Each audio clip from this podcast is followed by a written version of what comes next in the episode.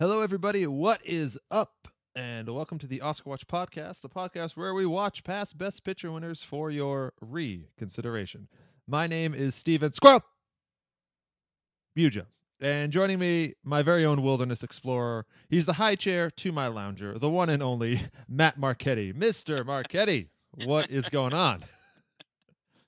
Oh, I love that high chair to my lounger. That's so good. Uh, just man, I don't know. It's been an awesome week. Um, went on a couple snipe hunts at uh, unsuccessful ones because you know, um, well, they don't exist at least where I am, which was made very clear by the film we're gonna be talking about. Wait, wait, they they're not real? Well, not in Ashburnham, Massachusetts, as far as I know. Well, that makes sense. You're very close to Fitchburg, and you know. Actually, you know what? No, if if if a snipe if a snipe lives anywhere, it's in Fitchburg. I'm sorry, it- that's definitely where they live. yeah, no, it- that's where they would like hide out. Yeah. I mean, I don't know. Yeah, maybe, perhaps. All those plastic chemicals dancing around, just it's got it's got to create something or other.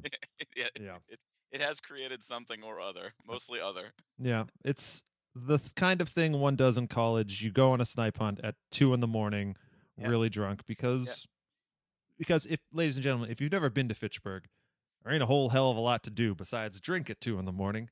So you go hunting for fake birds because Just what you do. that's just that's just how it is. Yeah, out- that the reality of Fitchburg comes back, so you have to you gotta keep Yeah. getting it out, get it out. Yeah, just get away from it. Right. Shout out to Fitchburg.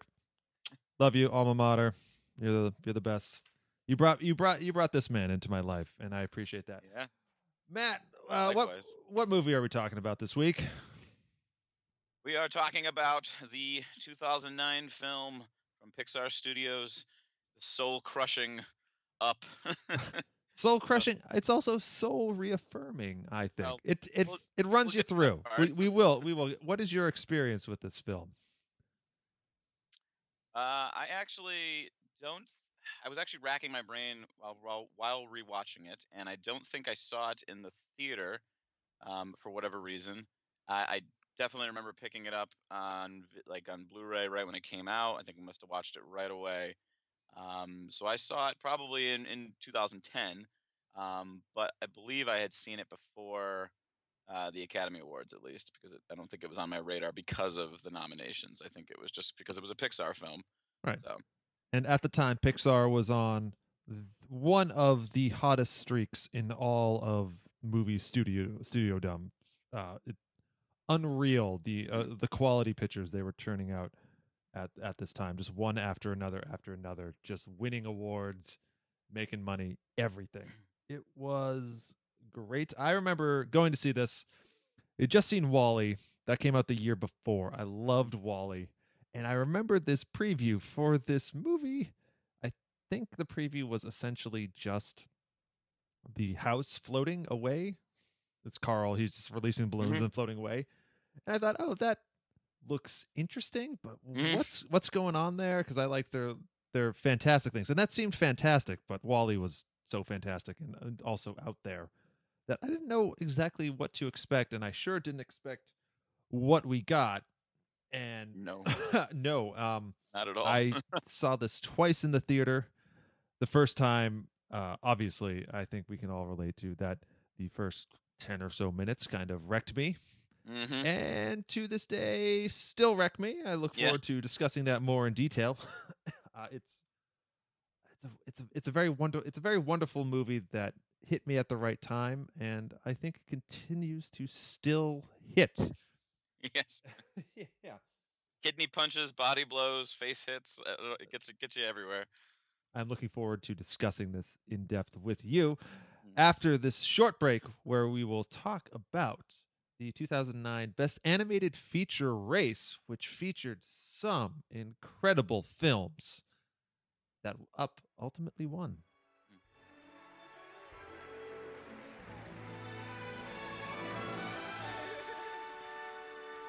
Boy, never did I dream that making a flip book out of my third grade math book would lead to this. Boy, it's incredible being here. It's just me right now, but please picture this whole stage full of the most amazing cast and crew uh, you've ever experienced. Jonas Rivera, producer, uh, Bob Peterson, co director. You guys should all be up here with me. Thanks so much to Disney and to Pixar Animation Studios for believing in this oddball film. It was an incredible, incredible adventure making this movie, but the heart of it came from home. And to our families, in my case, my wonderful parents, they were so supportive. My kids, Nicholas and Ellie, and my amazing wife, Amanda, you guys are the greatest adventure. Thank you.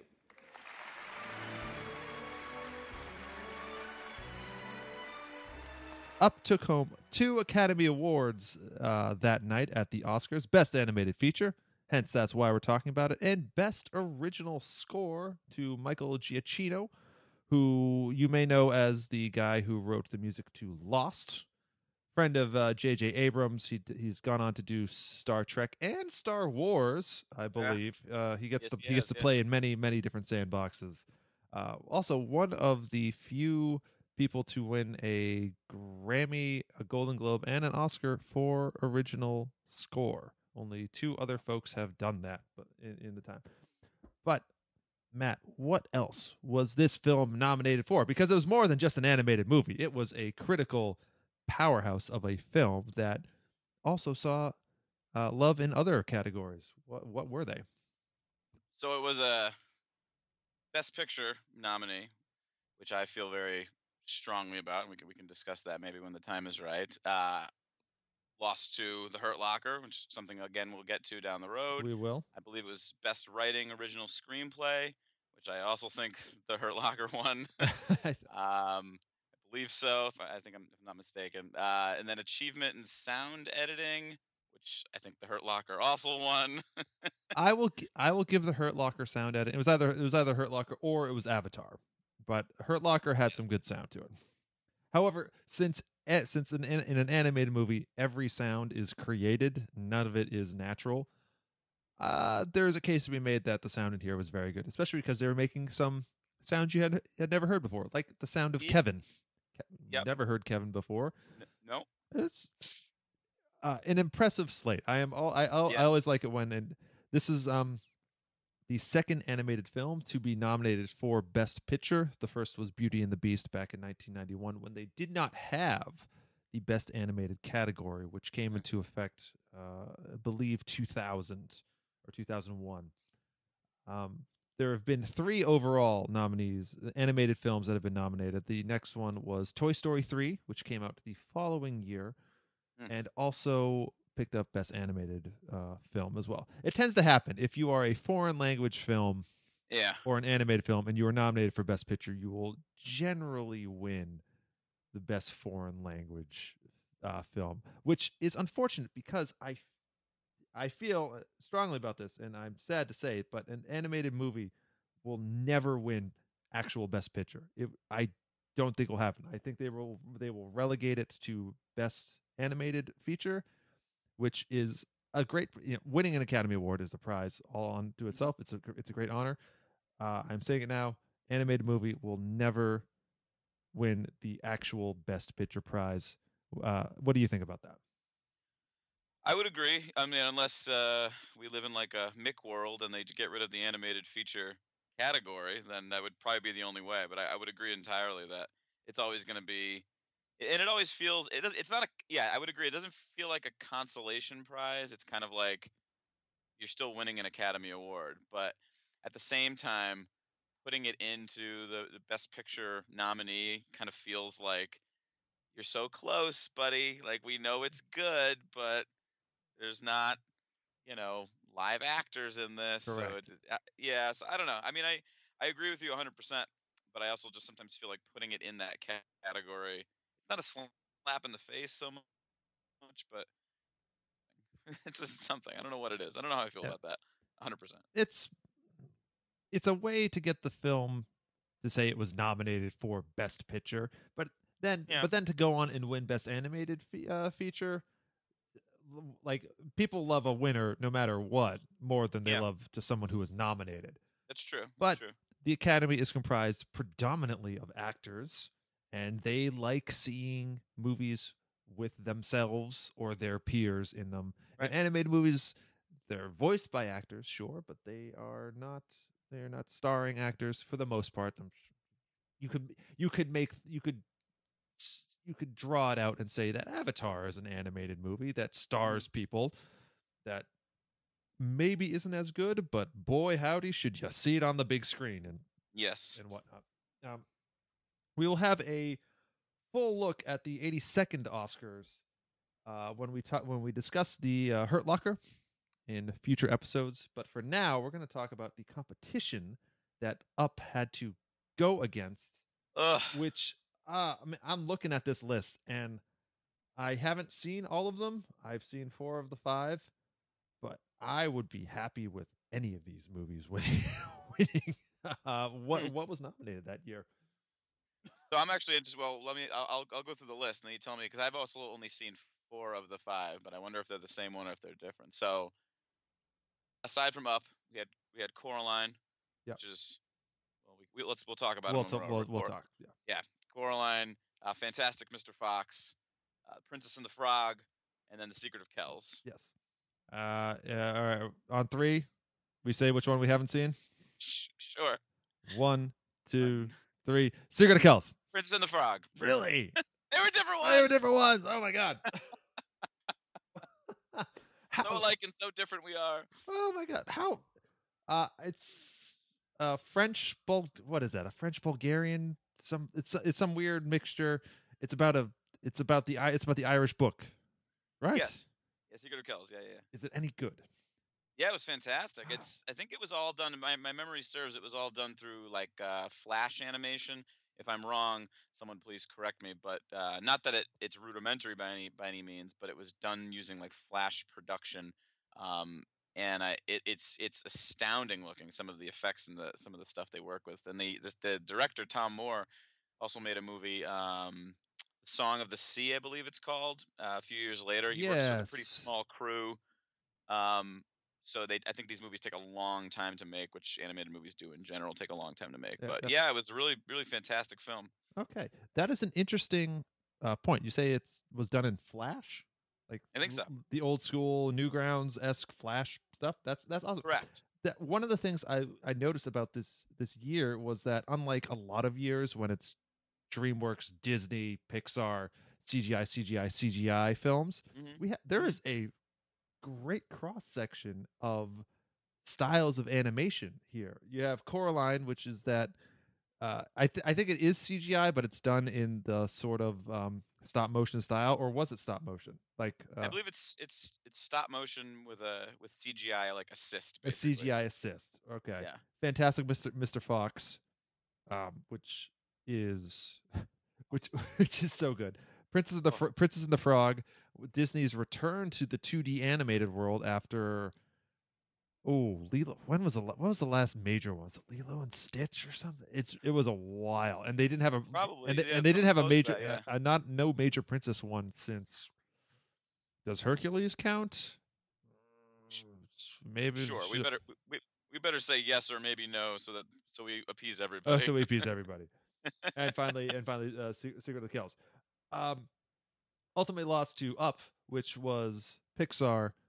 It was actually Pixar's first 3D movie as well, and I Ah. did I did see this in 3D. I have to say the effects because it's fully rendered and made in 3D, it looks great. The colors are amazing. The uh, the the the use of distance and depth very well done and it's you can tell when a film is Hmm. produced and done like that as opposed to being post converted right. absolutely absolutely works and it just it just looks better on animated films it really does really Yeah. does. I'd say it lends itself better to that. ish. Yeah. But you know if it wasn't if up didn't win i would pick fantastic mr fox that's I think that's one of that's top three wes anderson films for Mm. me right there i love that movie to yeah it's so great i love it i love i love the fact that when you see the trailer you go oh that's a wes anderson movie even though it is totally it's animated it just Yeah. has like this is a this is a wes anderson movie Yes. obviously Oh. Certainly looks like that. Yeah. It's great. And it was also um, Henry Selick who ended up directing Coraline was actually co-directing Fantastic Mr. Fox with Wes Anderson before he left to go work with Neil Gaiman and make Coraline. Yeah. I wonder if that. I wonder if that was. Uh, I wonder if that ended acrimoniously. Not entirely sure how. Wes Anderson seems like he either holds a grudge really long, or he just Yeah. just everything rolls off his shoulders. I it's it's either or. It's definitely not in between. Speaking of Wes Anderson, I don't know if you ever you ever see those. I think they're the American Express commercials, the American Express commercial with Wes Anderson. Yes. Where it's it's a he's it's, he's on the, his own film set, but Yeah. it's the exact antithesis of what he makes. Like it's car chases and gunfights and explosions. Yeah, it's uh yeah yeah he he was aping um Truffaut with Day for Night. Was it was that Hmm. was that Truffaut? I remember seeing that in I think Gunther's class or uh, Gunther Who's was one of our was one of our professors in film school. Great movie. Uh, about making movies, but Wes, it was that was absolutely he yeah picked the picked the gun out and the explosion. Oh, it was perfect. It's so good. Wes, uh, Wes Anderson, great national treasure. I love saying that. Uh, yeah. So, um, fantastic, Mr. Fox. If you have not seen that movie, and you, I think this is one of the best adaptations of Roald Dahl. Mm. It's certainly the adaptation I think he would be most proud of because I think he would. I think he was. I think he had been dead for a while at this point because he he very famously hated everything people adapted uh, from his works. But I have to believe that Fantastic Mr. Fox was one of the ones that he either liked or would have liked. It is so good, so quirky. It's very Wes Anderson. It's a great family movie though, and I really wish they would they would invent that game that they play with the the flaming pine cone and whatnot. Yeah. I want to play that. That looks like a lot of fun. We we could do it. We could do it. You know, one. There, there's always Fitchburg. Ugh, there's always We'll always Fitchburg. Well, as soon as I as soon as I get out, it, it sucks me right back in. but okay, fantastic year for animated films. Up actually was the I think the second it was second highest grossing film of the year, or the it was a very high, it was a very high grossing film, critically critically lauded, and that about wraps that section up. So we're gonna take a short break, and when we come back, we will finally start talking up and all the ways that it is. Well, however it is, you'll find out. Mm. Hey, that one looks like a turtle. Look at that one. That one looks like a dog. Oh, it is a dog. What? Oh, we're not allowed to have dogs in my apartment. Hey, I like dogs. We have your dog. Whoa, Wonder who he belongs to. sit, boy. Hey, look, he's trained. Shake. Uh huh. Speak. Hi there. Did that dog just say hi there? Oh, yes. Bruh! My name is Dug. I have just met you, and I love you. My master made me this collar. He is a good and smart master, and he made me this collar so that I may talk. Squirrel! My master is good and smart. It's not possible. Oh, it is because my master is smart. cool. What do these do, boy? Hey, would you go de acuerdo contigo? I use that collar. Watashi wa hanashima to talk with. I would be happy if you stop. Russell, don't touch that. It could be radioactive or something. I am a great tracker. My pack sent me on a special mission, all by myself. Have you seen a bird? I want to find one, and I've been on this scent. I'm a great tracker. Did I mention that? Hey, that is the bird. I have never seen one up close, but this is the bird. May I take your bird back to camp as my prisoner? Yes, yes, take it. And on the way, learn how to bark like a real dog. I can bark. And here's howling. Can we keep him, please, please, please? No, What is a talking dog? it's just a weird trick or something. Let's get to the fall. Please be my prisoner. The best children's films, the best animated movies generally have something for everyone. Up in particular has a lot to say about a lot of things. Matt, why why does why does Up work? If it does work, in your opinion. So, I mean, structurally, I think it's really effective because we spend. So, so in uh, movies, I think one one of the biggest hurdles filmmakers have is to get us um, emotionally connected to characters and, and within a relatively short period of time. I don't know sometimes how they do it. Um, particularly when you have a, a medium like TV that has weeks and weeks and weeks and weeks to establish characters and build character relationships, and you know they do it pretty well. You know, a lot of them do it very well, but within a movie, especially a 90-minute movie or so, um, it can be very difficult. And Up does something I think really unique in the first, um, the aforementioned first like 10 or 11 minutes, um, where we see basically the um, main character's past from his early childhood, I think around nine years old, to um, where we see him in the present at about 78 or so, I think I read. Um, and we can talk a lot about this, but I feel like it, the movie works in general because we're so emotionally connected to him by the time the story proper gets going um, that every action, everything that happens to him, we completely understand why he uh, reacts emotionally the way he does, and it makes every scene so much more dramatic and powerful because we know what he's come from, rather than building up all these different flashback moments throughout the film. We kind of see everything in the beginning of the movie, and we go along with we go along the journey with him um, as he does it at the same time. We're kind of like privy to more information than other characters are, so we feel kind of privileged in that sense, um, for better or worse, because some of the stuff we see in the first ten minutes is harrowing and heartbreaking, and some of the stuff we see is heartwarming. So it's it's it's a it's a it's a difficult uh, trick. I don't I don't know exactly how they did it as well as they did it, but man, did they nail it completely as far as I'm concerned. I agree. The first ten minutes are uh, for uh, for those of you who don't who might not remember. It's a it's just a it's a montage of the life that Carl, our main character, and his wife Ellie have together, and they go through marriage and the good times to trying to have a kid, losing the kid, uh, trying to get save money and all the little things that get in the way of their their plans, and Ellie unexpectedly getting cancer and then dying, and it ends, and it's this it's Stop stop talking about it. Sorry. And it's it's That's why I spoke vaguely about it. it's it's it's, a, it's an eight year old movie.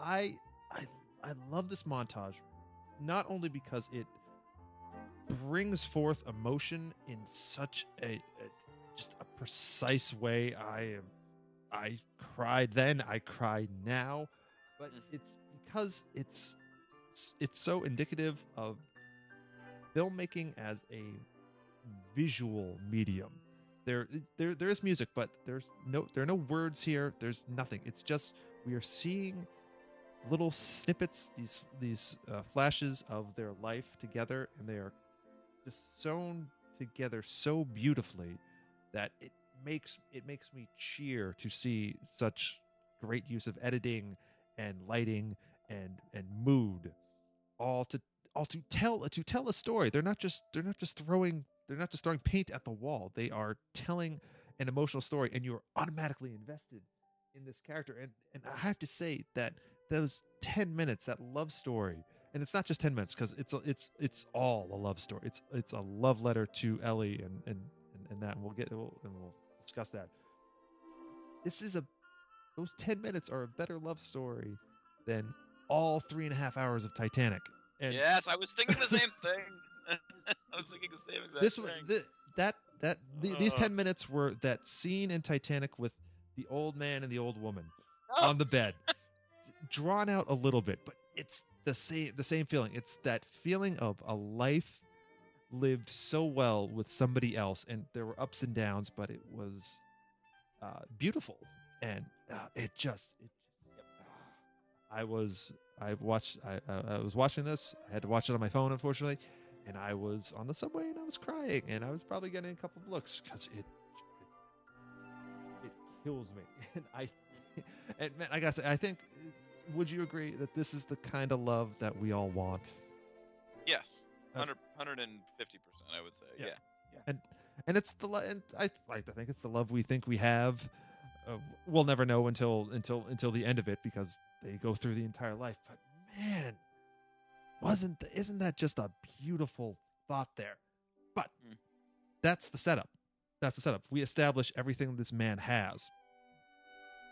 But and here's where here's where the beauty of the film the film come in and the and the plot and the story and the themes is that the rest of the movie is about letting go of that love because it becomes it what it what it does it, be, it becomes a burden and that's not to say it's you know he needs to forget about Ellie but it's a film that is ultimately about moving on and Mm. letting go and he literally he takes his life and he and he puts he, and he shoves he shoves it away. He, well, he doesn't shove it away. He he has to he unburdens himself he literally unburdens himself so he can fly and he can rescue and he rescue Russell uh, from you know from, from the- in the final action scene. And it's and it's so and it's wonderful and it's in a kids movie. And if if you were nine years old watching this you wouldn't understand. You you'd still love this movie I think because it's colorful and the dogs are great.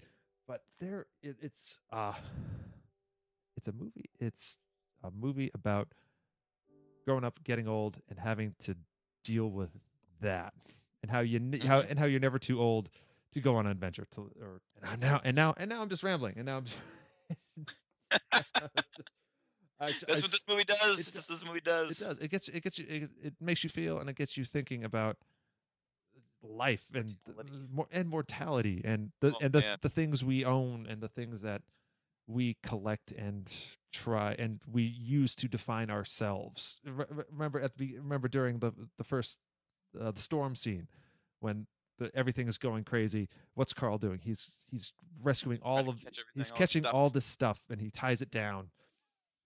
And then finally, it's you know these things don't tie him down anymore, and he pushes them away, and he he's and he's off he's off for his new adventure. Um, which I have to say, I cried at the beginning. I find I cry a whole lot during the my adventure book scene. Oh. So so for the record, earlier I didn't want you to stop revealing information. I just wanted you to stop talking about it because it was making me upset. and that's another scene that yeah, I mean I, I think I've seen this this has got to be like maybe four or five times now and I yeah, I found that that scene with with the um with the scrapbook was the most powerful this viewing. I don't know why, but it, it I don't know. I don't know why it just hit me so much harder this time. I don't, maybe I was because I was looking for things or what, but it was just I- something else. I think I think I might know why. We're both married now. And we're both married, and you know, I I go I go through this, and and honey, if you're listening, I feel like it is a common it's a common feeling that we are holding the other person back from achieving an adventure. It's you know, Carl never gets past the stuff I'm going to do book because mm-hmm. he he feels guilty because it's been a it's been just a regular life. It's you know reading it's reading books cleaning windows getting ready for work going to work at the zoo it's just been it's been quote unquote boring but and the the theme of the movie is and the boring stuff is the stuff i remember most Yep. and that's and that's what the, that's what the, that's the that's the power of the montage at the beginning and the power of, of the the montage you know the quote the book montage at the end it's these little things there's really nothing bigger than that um i feel like we just kind of just just just spoiled just spoiled everything. Let's talk about something fun. And you know what that something fun is? Um marchetti favorite character three guesses first two don't count go. Oh, f- for me or for you? Whatever. I i mean, mean, I there- have a- there's one- there's one- there's one there's one correct answer. There's one correct I for an- everyone who's everyone's favorite character. I have an obvious one and then I have a less obvious one, but they're they're they're similar in many ways. So I think my favorite character, bar none, is, is Dug, and that's yes. because I'm a boom boom. Boom. Yes. However, my favorite character, without being a uh, without being one of the main characters, is is um, Alpha, the other dog, the Doberman Pinscher. I just every time he speaks, I just lose it, and I just I'm like I'm in tears every time he speaks. Whether it's the high pitched voice or that horrifying like demonic voice he has when they when they when, he- when Muntz fixes his uh, voice, whatever it is. I, I just every single time I lose it. It- j- j- I love his cadence is is so um it's it's the, it's it's like a tough guy trying to sound smart by by using gerunds a lot and, and The master will be most pleased, most pleased indeed. you know what? Uh, you know what? I, you know what? I realized something today while while watching the movie is that Dug is she's wonderful, and if I had a dog, i, I wish she was like them. But I I use the Dug voice for basically every dog I know, especially especially yours, especially Dutch, especially your dog. like I just I just go, oh, he's just this he's this big dumb friendly dog, and but um, I I've also realized that because my daughter can't speak, we have to give her a voice to ex- sort of express what we think she might be thinking, even though who knows what she's thinking, and it's just a slightly higher pitched version of Dug. Uh, yeah, no, that, that sounds about right. yeah, but oh, is, is it Dug? Dug's just the best, isn't he? Oh, he's delightful. Yes. He's absolutely delightful. Everything he says is is either adorable or absolutely hilarious in so many different ways. And I just I just want to meet somebody and go, I've just met you and I love you. I I wish I wish we could do that. That was apparently something a kid said to uh, Pete Docter, the director of the film. Like that is the most wonderful sentiment, Isn't and it? I think it so perfectly captures what a dog is. Mhm. I, I, I just I just I just crack up and smile and I kind of get teary eyed. The re- the rest of the dogs are great. I, lo- I love how when uh, when Muntz declares that these they're no longer uh, these these are no longer intruders. They, everyone cheers and they go, I Yeah. will I will temporarily like you.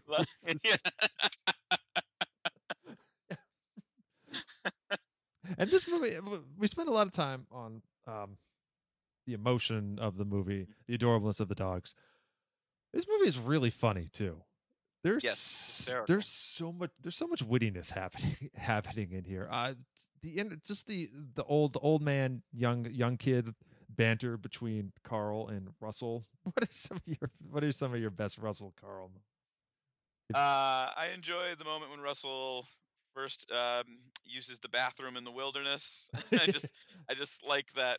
It's, and I'm not typically a fan of like, you know, poop jokes, but it's it's handled so perfectly that it it's it's too much. It's just too good. Um, anytime that um, Carl is still pulling the house and Russell is just being dragged on the ground because he's just whining about being hungry or tired. Um, that just it just cracks me up every time. But um, I don't know. Now again, watching it multiple times, again I look for the I look for the moments with Russell because Russell even ends up being a really deep character. Um, you know, underneath all that too, because of the, the things that he's dealt with in his life. So again, it makes his it makes the humorous moments more. He, he, becomes almost more likable because he's not he's a real person. He's not just a punchline. He's an actual like character and and a fully like fleshed out three dimensional character, literally three dimensional. Right? Um, yes, and so that makes yes, it the does. funny parts funnier to me. Yeah, and um, this was the first time Pixar had cast an Asian, uh, I think Asian American or Asian actor of of Mhm. any sorts in the role. And the the best part is they didn't really have to do that. It's not brought up that he is Asian. They don't make any off color remarks or anything like that. It's the it's it's the kind of world where it's you know who who cares? Just what he's just he's a kid. He's like anybody else. He has some issues with his dad. I, bel I believe it's I believe it's, you know his dad remarried to a woman named Phyllis, and the dad just can't be around. So hence Russell needs to find a new dad, and he finds that in Carl, a man who is uh, wasn't able to have his wife and he- were never able to have a child, as noted in the beginning. Jordan, the guy, is is, is great. He's just he Yeah, captures perfect. Oh, Yeah. it's so perfect. It's so, and I, I too love that whining, and I'm looking forward to my daughter whining like that when we go on camping trips. Because oh, honey, we're going on some camping trips. We're, going on a lot of camping trips. You have to. oh, absolutely. I have I have all this stuff, and of course I'm yeah. of course i'm bringing gotta it. use it, right? Uh, one of the- animated films are a lot of the times they're you know flash bam they're wham bam thank you ma'am they're fun they're light but this one it, you know what i really like about this one is that the major the main characters carl uh, russell dug and uh, and Muntz, they all everyone has an arc everyone progresses somehow it's not just the main characters like even hell even the dogs adv- advance in some way. You know, uh, it's so Carl. Carl learns to let go. Mhm. Russell, uh, he finds the father figure, and he he gets what he wanted. He gets his wilderness. Uh, he gets his assisting the elderly badge. Mhm, mhm. Uh, Dug earns the respect of the rest of the dogs. He sort of becomes the alpha. He Mhm. asc- ascends, and Car and Muntz. I have a new appreciation for Christopher Plummer's Muntz. Muntz gets what he wants. He gets the bird, but and here's the here's here's the thing I love about Up is that he and Carl are essentially mirror opposites, and I love it when heroes and villains are the same, but they're just they went they each went a different a different way down their path. They're both old men. Mhm. They're both they both have an obsession, a, a dream. Well, they both have a dr- desire to do things. Carl wants to get to Paradise Falls. Muntz wants to go to Paradise Falls and capture this bird. Which, by the way, he's been do- he's been at that for seventy years. A, how is he still alive? B, how has he not done it? but um,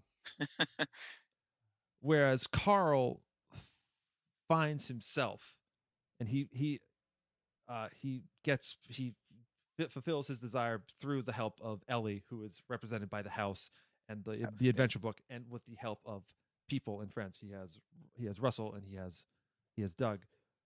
Muntz doesn't have any of that. Muntz go he lets his desire turn into an obsession, and for that, Mm. since it's a Disney movie, he has to pay for it, and so he falls. And it's it's would not be a pretty pretty death, but he falls to his death from several thousand feet up, and uh, Mm. in the grand tradition of Disney villains everywhere, Yeah. who the the hero cannot kill directly. They will just simply not save them when they fall. Right. Very Batman esque of them. yes. Oh man. Yeah. What do you, uh, what are your thoughts on Muntz and Christopher Plummer? So I mean, he. What I like about his, what I like about Plummer's um, performance is, is because I didn't realize it was him until I looked it up afterwards. So he, he does something really interesting and cool with his voice. I mean, I, once I saw that it was him, I, I could hear the I could hear the rhythm and the cadence of his voice, and I, I could hear it after that fact. But the first time, I had no idea, um, and I just thought, wow, this guy's voice is just it's just great. Like everything he says is filled with like you're not quite sure how he's going to react to any situation. The movie doesn't hold you in suspense too long before you find out how far his obsession has gone. But um, I just thought that was excellent, and, and his character, yeah, I, I don't think he would be as effective if Carl wasn't as effective a, a hero in a way. Uh, like like you said, they kind of have to exist. They both have to exist in the same universe to be um, as effective. More so with Muntz, I would say. But what I really liked about what I always liked about Muntz, and this is kind of a intertextual piece, is that so there's a there's a there's a short story novella from 1922 from F. Scott Fitzgerald. It's called The Diamond as Big as a Ritz. It's about a rich man who um, finds a um, a mountain range, this giant mountain peak, uh, and he discovers that inside the mountain is a the entire mountain is made up of a diamond. So he builds his house on top of this diamond to protect it, and the only people he really has to worry about are visitors and people who fly over the mountain. And when people fly over the mountain, he captures them and eventually kills them, much like Muntz does with the with the, he- the helmets. You see the helmets and the goggles. Um, and anyone who visits the island doesn't leave, he, he kills them as well. So. I, and I have again, I'm always looking for connections to things, but um, I would be very surprised. I, I mean, I don't know. Maybe, and I, I, may, I, I- find a lot of these um, Pixar guys to be pretty um, well-read and in- intelligent folks. Um, so I wouldn't be surprised if they had read a pretty famous F. Scott Fitzgerald novella. Um, it just seemed like that element was, and there's a lot of there's a lot in that story about obsession and, and Yeah. greed and that kind of stuff too. So Yep.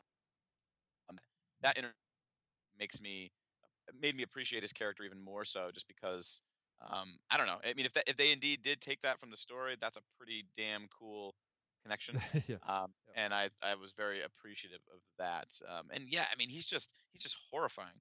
Like when he gets going, he's just really scary. yeah, they they cast him in a very bad, like literally cast him in a very bad light. It's uh, yes. it, he, he he turns on a dime. You just Yeah, you, he see does. you see the obsessive the the the the crime wall essentially. I guess is, that's what they call it. And you go, oh Yeah. oh something's something's not right here. This like you're meeting the hero. You're meeting your childhood hero, and let's be honest, folks, that never it never ends well. but but as for as for I want to read that short story, but I got a lot of vibes of um, some Herzog films, Fitzcarraldo and uh, Oh, yeah. Aguirre, Wrath of God.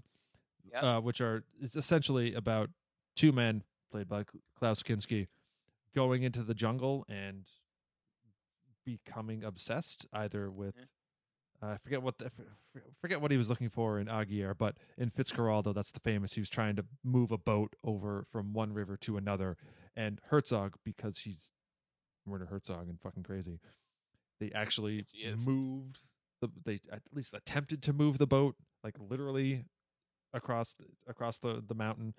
It's ridiculous, great, a great, a great documentary. My best fiend, should check it out. But there's there's there's something there's something about the jungle that drives men insane, Mhm. isn't there? And uh, There is. they uh, the, the guys at Pixar, you are right. They are no slouches. They they understand that completely.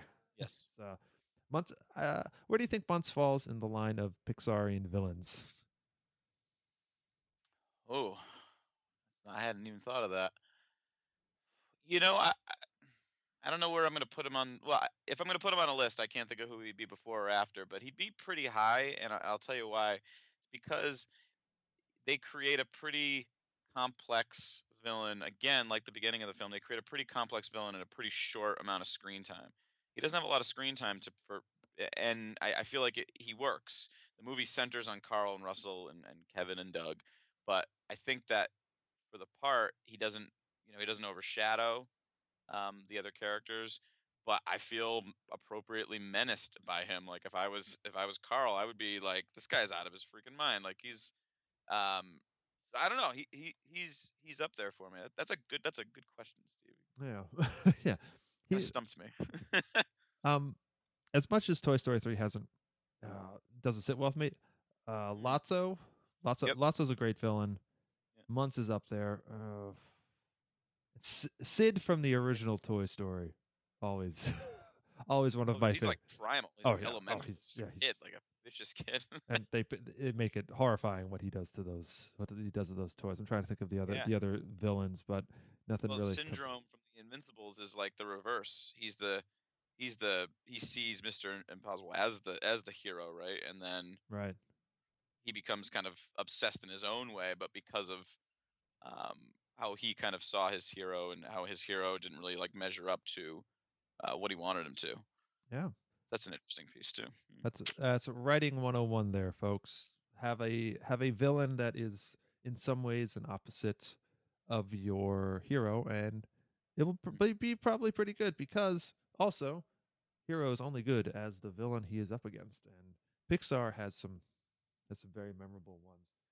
Hmm. Um, does this film because it loses a little bit for me when the actual adventure starts. I think the first hour or no, first 45 minutes when they are when he's just floating and before they've gotten to before they've met Muntz, it's Mm. great, but then it becomes kind of the requisite summer Pixar film. Did you did you feel that way? I still kind of felt that way a little bit. Yeah, I think I think I always recall feeling like you know it's a 96 or so minute movie, but I think I still felt like it was longer than that, and I think that's because the last you know 15 20 minutes or so where that that's the only part of the movie I feel kind of feels stock, Mhm. um, like you said, that kind of summer piece. Um, although I, I, I think I, I again looked at it. I tried to look at it in a new light this time, kind of knowing how I felt about that, and I I found a way to kind of help my help myself through the final act, which was I realized, and again, this is not which shouldn't be surprising to anyone who, who likes Pixar and likes animated films, but um, there's like a huge um, Miyazaki thing going on in Up too, um, and a lot of it has to do with the the final pieces. But I noted like four four like main things that, that kind of fit into that. Oh, Um, yeah? He has like a he has like a huge preoccupation with flight and flying. Like almost all of his movies have to do with flying. He loves planes. So he would love the floating house. He would think that would be the greatest thing ever. I'm sure he Yeah. does think it's the greatest thing ever. Uh, he loves talking animals. See them all the time. True. Um, he he loves that heightened sense of reality, kind of you know, s- not supernatural, but just a just a slightly kind of hyper reality, like the balloons making the Right. house float and Right. all that. And almost all of his villains are obsessed with one thing or another. And and Muntz feels like a villain right out of um, the uh, right out of Miyazaki's universe. So with the dogs and the planes and all that, I I, I saw that as like a, like a Pixar kind of pushing a Miyazaki feel, and I, so I actually appreciated it a little bit more this time.